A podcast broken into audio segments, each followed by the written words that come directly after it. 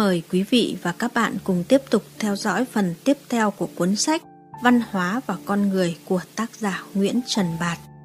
Phần B lớn, 4 là mã, văn hóa, chính trị và dân chủ. Một nhỏ, dân chủ và những sắc thái của nó ở phương Đông và phương Tây. Sự khác nhau trong thái độ và quan niệm về dân chủ đã tồn tại từ hàng ngàn năm nay. Khái niệm dân chủ như nhiều người quan niệm dường như là một sản phẩm của văn minh phương Tây, đúng hơn là văn minh Hy Lạp. Khi nói về những thể chế chính trị, khái niệm này được đặt đối lập với khái niệm quân chủ, tức là sự đối lập một hình thức quyền lực nhà nước, trong đó quyền lực thuộc về tất cả mọi công dân, và một hình thức khác, trong đó quyền lực thuộc về một cá nhân. Tuy nhiên, trong cuộc sống xã hội, khái niệm dân chủ dường như đều được hiểu như là một phương thức quan hệ giữa các cá nhân trong đó các quyền và nghĩa vụ của các cá nhân được tôn trọng tuyệt đối. Các nước phương Tây có xu hướng tuyệt đối hóa các tiêu chuẩn của dân chủ do họ đưa ra, còn các nước phương Đông thì có xu hướng đưa ra một quan niệm khác. Nói về nhà nước tư sản, Lenin nhận định rằng đó là nhà nước của số ít nhằm bảo vệ lợi ích của số ít những kẻ bóc lột. Lenin cũng nói rằng nhà nước chuyên chính vô sản là nhà nước của nhân dân lao động, tức là của số đông, bảo vệ quyền lợi của số đông. Ông khẳng định rằng chính vì thế mà dân chủ vô sản một triệu lần dân chủ hơn dân chủ tư sản. Nhận định của Lenin dựa trên những phân tích của ông đối với chủ nghĩa tư bản đương thời. Tuy nhiên, điều dễ nhận thấy là nếu như quả thật bản chất của nhà nước vô sản thuộc về số đông, phản ánh những nguyện vọng của số đông, nó đồng thời cũng là loại nhà nước dễ bị đánh cắp quyền lực nhất đó là kiểu nhà nước thiếu những nguyên lý kiểm soát chặt chẽ cần thiết. Tuy nhiên, tất cả các hình thức dân chủ đó, cho dù có những hình thức chống đối nhau, lại đều dựa trên những quan niệm và tiêu chuẩn rõ ràng. Những đặc điểm và tiêu chuẩn đó có thể quy về những điểm mấu chốt sau đây. Tiêu chuẩn chính trị, bầu cử tự do và công bằng, quản lý nhà nước bằng ý chí của mọi công dân. Tiêu chuẩn văn hóa xã hội, sự ý thức và khả năng thực tế của các công dân về quyền hạn và nghĩa vụ của mình. Còn ở phương Đông có dân chủ không? Và nếu có thì có hay không cái gọi là hình thức đặc thù của dân chủ phương Đông? Theo chúng tôi, do tính chất nửa vời về quan niệm sở hữu, sự phân hóa giai cấp trong xã hội phương Đông không sâu sắc như ở phương Tây. Chính vì thế, hình thức dân chủ sơ khai xuất hiện ở phương Đông sớm hơn, nhưng lại tồn tại dưới dạng sơ khai lâu hơn. Những đặc điểm đó của xã hội phương Đông khiến cho nhiều người đặt ra câu hỏi về một hình thức riêng biệt của dân chủ ở phương Đông. Dân chủ phương Đông có phải là dân chủ không? Câu trả lời khẳng định có vẻ như là tất yếu. Thế nhưng, vấn đề không đơn giản như thế, vấn đề là sẽ rất không thích hợp nếu đem những thước đo của phương Tây vào áp dụng với những điều kiện của châu Á hiện nay. Có một thực tế hài hước là trong khi các nước phương Tây ra sức đấu tranh để bảo vệ những quyền lợi của dân chúng Trung Quốc hay ở Malaysia, thì trên thực tế dân chúng ở đó lại không hề cảm thấy cần thiết những quyền đó hay thậm chí còn khó chịu. Một ví dụ là vấn đề quyền trẻ em. Có thể ở Hoa Kỳ trẻ em có thể kiện bố ra tòa, nhưng có lẽ ở châu Á đó chỉ có thể là một hành động phi đạo đức. Có một thực tế là trong mấy thập kỷ qua, những nước có nền kinh tế phát triển nhanh nhất ở châu Á và cũng là của thế giới, phần lớn đều là những nước bị phương Tây chỉ trích là độc tài, phi dân chủ. Ngay ở trong mỗi nước, nhiều khi cũng thấy rằng các chính phủ độc tài dường như lại có ích cho đất nước hơn là những chính phủ dân chủ. Một ví dụ là chính phủ độc tài Park Chung-hui đã đem đến cho Hàn Quốc nhiều lợi ích hơn hẳn so với những chính phủ dân chủ trước ông – Đặc biệt, chính phủ của Singerman Rohi kết luận này có thể được hỗ trợ bởi tưởng giới thạch ở Đài Loan và Pinochet ở Chile. Đưa ra những nhận xét trên đây không phải chúng tôi nhằm mục đích bào chữa cho các chế độ độc tài, mà để thấy rằng không nên vội vã quy kết một chế độ hoặc một xã hội, cũng không thể gắn những quá trình kinh tế với chế độ chính trị một cách đơn giản.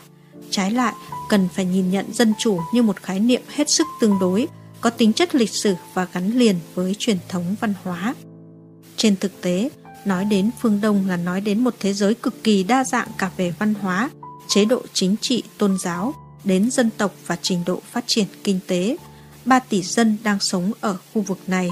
Ở đây có những quốc gia lâu đời như Trung Quốc, Ấn Độ và những quốc gia rất trẻ như Singapore, những nước cộng sản như Trung Quốc, Việt Nam, Triều Tiên và những quốc gia phát triển hàng đầu thế giới như Nhật Bản, những nước quân phiệt như Miến Điện, những nước giàu như Nhật Bản và những nước nghèo như Việt Nam, Campuchia và Miến Điện, những nước cực lớn như Trung Quốc với hơn một tỷ dân, với những nước nhỏ bé như Brunei chỉ vẻn vẹn 300.000 dân.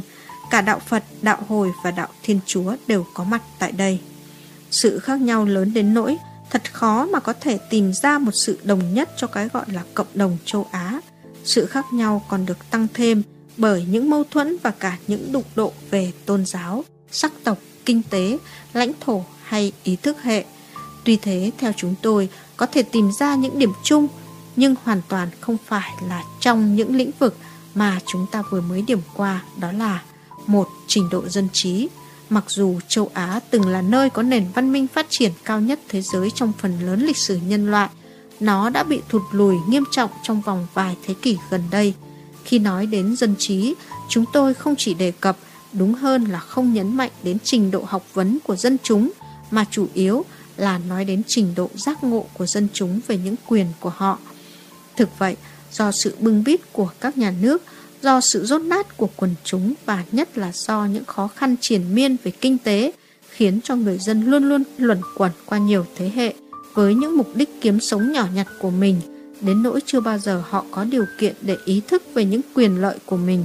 Trong khi đó, tôn giáo đã góp phần củng cố tình trạng tối tăm này. Đó là chưa nói đến một số nhà cầm quyền trong lịch sử đã cố tình kéo dài tình trạng ngu dân để giữ vững địa vị của mình. 2. Truyền thống sở hữu Ở trên chúng tôi đã nói đến vấn đề sở hữu và cái gọi là phương thức sản xuất châu Á. Cho đến gần đây, tại các quốc gia nông nghiệp này, ruộng đất vẫn thuộc về sở hữu của nhà nước. Chính cơ sở kinh tế này đã đảm bảo cho sự tồn tại lâu dài của chủ nghĩa phong kiến châu Á. Đó cũng là lý do khiến cho chủ nghĩa cộng sản được tiếp nhận tương đối dễ dàng. 3. Chủ nghĩa gia trưởng Truyền thống gia trường ăn sâu vào tâm thức xã hội đến mức nó trở thành quy tắc ứng xử được chấp nhận như một lẽ đương nhiên. Chính chủ nghĩa gia trưởng hỗ trợ cho nguyên tắc đề cao những người đứng đầu cộng đồng. Vì thế, dân chúng ở châu Á có thể chấp nhận tương đối dễ dàng những chế độ độc quyền. Cuộc khủng hoảng tiền tệ làm điêu đứng những nền kinh tế mạnh nhất khu vực châu Á cuối năm 1997, buộc người ta phải nhìn nhận lại cái gọi là những giá trị châu Á. Nhiều năm qua, sự thành công cũng như sự đổ vỡ của các nước châu Á đều dựa trên một cơ sở xã hội quan trọng, quyền kiểm soát hoàn toàn đời sống kinh tế và xã hội của các lãnh tụ chính trị được sự chấp nhận của dân chúng, những người hài lòng với những tiến bộ kinh tế và dễ dàng bỏ qua khía cạnh dân chủ của đời sống xã hội. Thực chất của sự quản lý xã hội kiểu này là sự liên kết giữa các doanh nghiệp và chính phủ điều có thể được chấp nhận gần như vô điều kiện do những truyền thống của một xã hội gia trưởng ở vài nước có cả vai trò của khổng giáo với tư cách là nền tảng tư tưởng. Ở một vài nước như Đài Loan và Hàn Quốc, ngay trong thời kỳ họ làm nên sự thần kỳ kinh tế đã từng ngự trị chế độ gia đình trị. Ở Indonesia và Malaysia, quyền lực của Tổng thống Suharto và Thủ tướng Mahathir Mohamad – gần như là bất khả xâm phạm và đảm bảo cho những mối liên hệ của kinh tế với chính trị trở nên bền vững. Ở Trung Quốc và Việt Nam, mọi chính sách quản lý kinh tế chính trị xã hội đều do Đảng Cộng sản quyết định. Thế nhưng thực tế đã có vẻ có những đổi thay. Nhật Bản từ lâu đã trở thành một xã hội kiểu phương Tây và cái gọi là truyền thống tin cậy vẫn đóng vai trò nền tảng của công ty Nhật đang dần dần có xu hướng bị thay thế bởi các nguyên tắc trách nhiệm và phục tùng theo kiểu phương Tây. Hàn Quốc và Đài Loan mới đây đã tiến những bước dài cũng theo hướng đó. Ở Thái Lan, Indonesia và Malaysia đang diễn ra những tình hình mới. Những cuộc khủng hoảng tài chính đang diễn ra ở hàng loạt nước châu Á có nguyên nhân trực tiếp là sự mất cân đối nghiêm trọng của nền kinh tế, tình trạng nợ nần, sự lãng phí và tham nhũng, nhưng nguyên nhân sâu xa là sự bành trướng và lũng đoạn của quyền lực chính trị vào các hoạt động kinh tế. Sự lũng đoạn này tạo điều kiện cho tệ bè phái, gia đình trị phát triển, vô hiệu hóa hoạt động của ngân hàng và của công tác hoạch định chiến lược kinh tế. Chúng ta có thể nói một điều chắc chắn, châu Á có nhiều điều phải thay đổi và phương hướng không thể khác hơn là tách riêng quyền lực nhà nước khỏi các hoạt động kinh tế, xóa bỏ chủ nghĩa bè phái trong điều hành xã hội và chống tham nhũng. Và điều này không hề làm giảm quyền lực của nhà nước mà trái lại càng làm cho nhà nước độc lập hơn, thoát khỏi sự chi phối của đồng tiền. Chúng ta cũng có thể khẳng định bất chấp những sự khác biệt về trình độ phát triển và những khác biệt về văn hóa, dân chủ có những tiêu chuẩn và giá trị mang tính phổ quát. Bản chất của dân chủ dù ở phương Đông hay phương Tây đều là sự tôn trọng các quyền của cá nhân, là sự nhận thức được các quyền ấy của cá nhân và cấu trúc nó thành ra các quyền pháp định. Hai nhỏ, dân chủ và nhân quyền và sự mở rộng khái niệm dân chủ. Cần phải phân biệt khái niệm dân chủ giữa các con người với nhau và dân chủ giữa các quốc gia. Dân chủ là một phương thức quan hệ, phương thức sử dụng quyền lực trong nội bộ các quốc gia. Về bản chất, dân chủ là sự xác lập những quyền cơ bản của công dân. Đó là phương thức để các công dân có những quyền cấu trúc nên đời sống cá nhân và đời sống chính trị của mình. Từ đó, cộng đồng các cá nhân cấu tạo nên quyền lực chính trị của mình. Dân chủ giữa các quốc gia là việc các quốc gia đều có quyền cơ bản của mình. Người ta nói nhiều về vấn đề này, nhưng các quốc gia trên thực tế vẫn lấn át lẫn nhau, tùy thuộc vào tương quan thế lực của họ. Sinh hoạt quốc tế là tương tác giữa các thế lực, giữa các quốc gia với nhau. Một quốc gia càng mạnh, càng có tiếng nói và vị trí quan trọng trên trường thế giới. Chính sự lép vế của một số dân tộc sẽ thúc đẩy họ đi nhanh hơn trên con đường dân chủ hóa. Bởi lẽ, sự lép vế ấy là hậu quả của những sai lầm trong chính sách kinh tế và chính trị, mà trước hết là chính trị, khiến cho họ rơi vào tình trạng chậm phát triển, không có tiếng nói trên trường thế giới. Nhu cầu có tiếng nói có trọng lượng hơn trong sinh hoạt chính trị thế giới sẽ thúc đẩy quá trình dân chủ hóa xã hội. Bởi vì chỉ có dân chủ hóa đời sống chính trị mới biến các quốc gia này thành những quốc gia hùng mạnh trong thời bình. Một quốc gia có thể rất hùng mạnh trong thời chiến, nhưng như Tôn Tử nói, việc binh không thể dùng lâu được. Thời chiến bao giờ cũng ngắn hơn thời bình. Không thể lấy những quy luật của thời chiến để gán cho thời bình, cũng không thể áp dụng trong thời bình những phương pháp của thời chiến. Cũng không nên nhầm lẫn vấn đề nhân quyền với vấn đề quyền tự quyết định của các quốc gia. Chính phủ Hoa Kỳ đã liên tục nhầm lẫn như thế. Họ sử dụng vấn đề nhân quyền để làm động chạm đến quyền tự quyết của các quốc gia. Dân chủ thực ra là vấn đề nội bộ của các quốc gia, vấn đề mà chúng ta buộc phải tự đối phó, bất chấp và không hề phụ thuộc vào việc có hay không những tác động từ bên ngoài.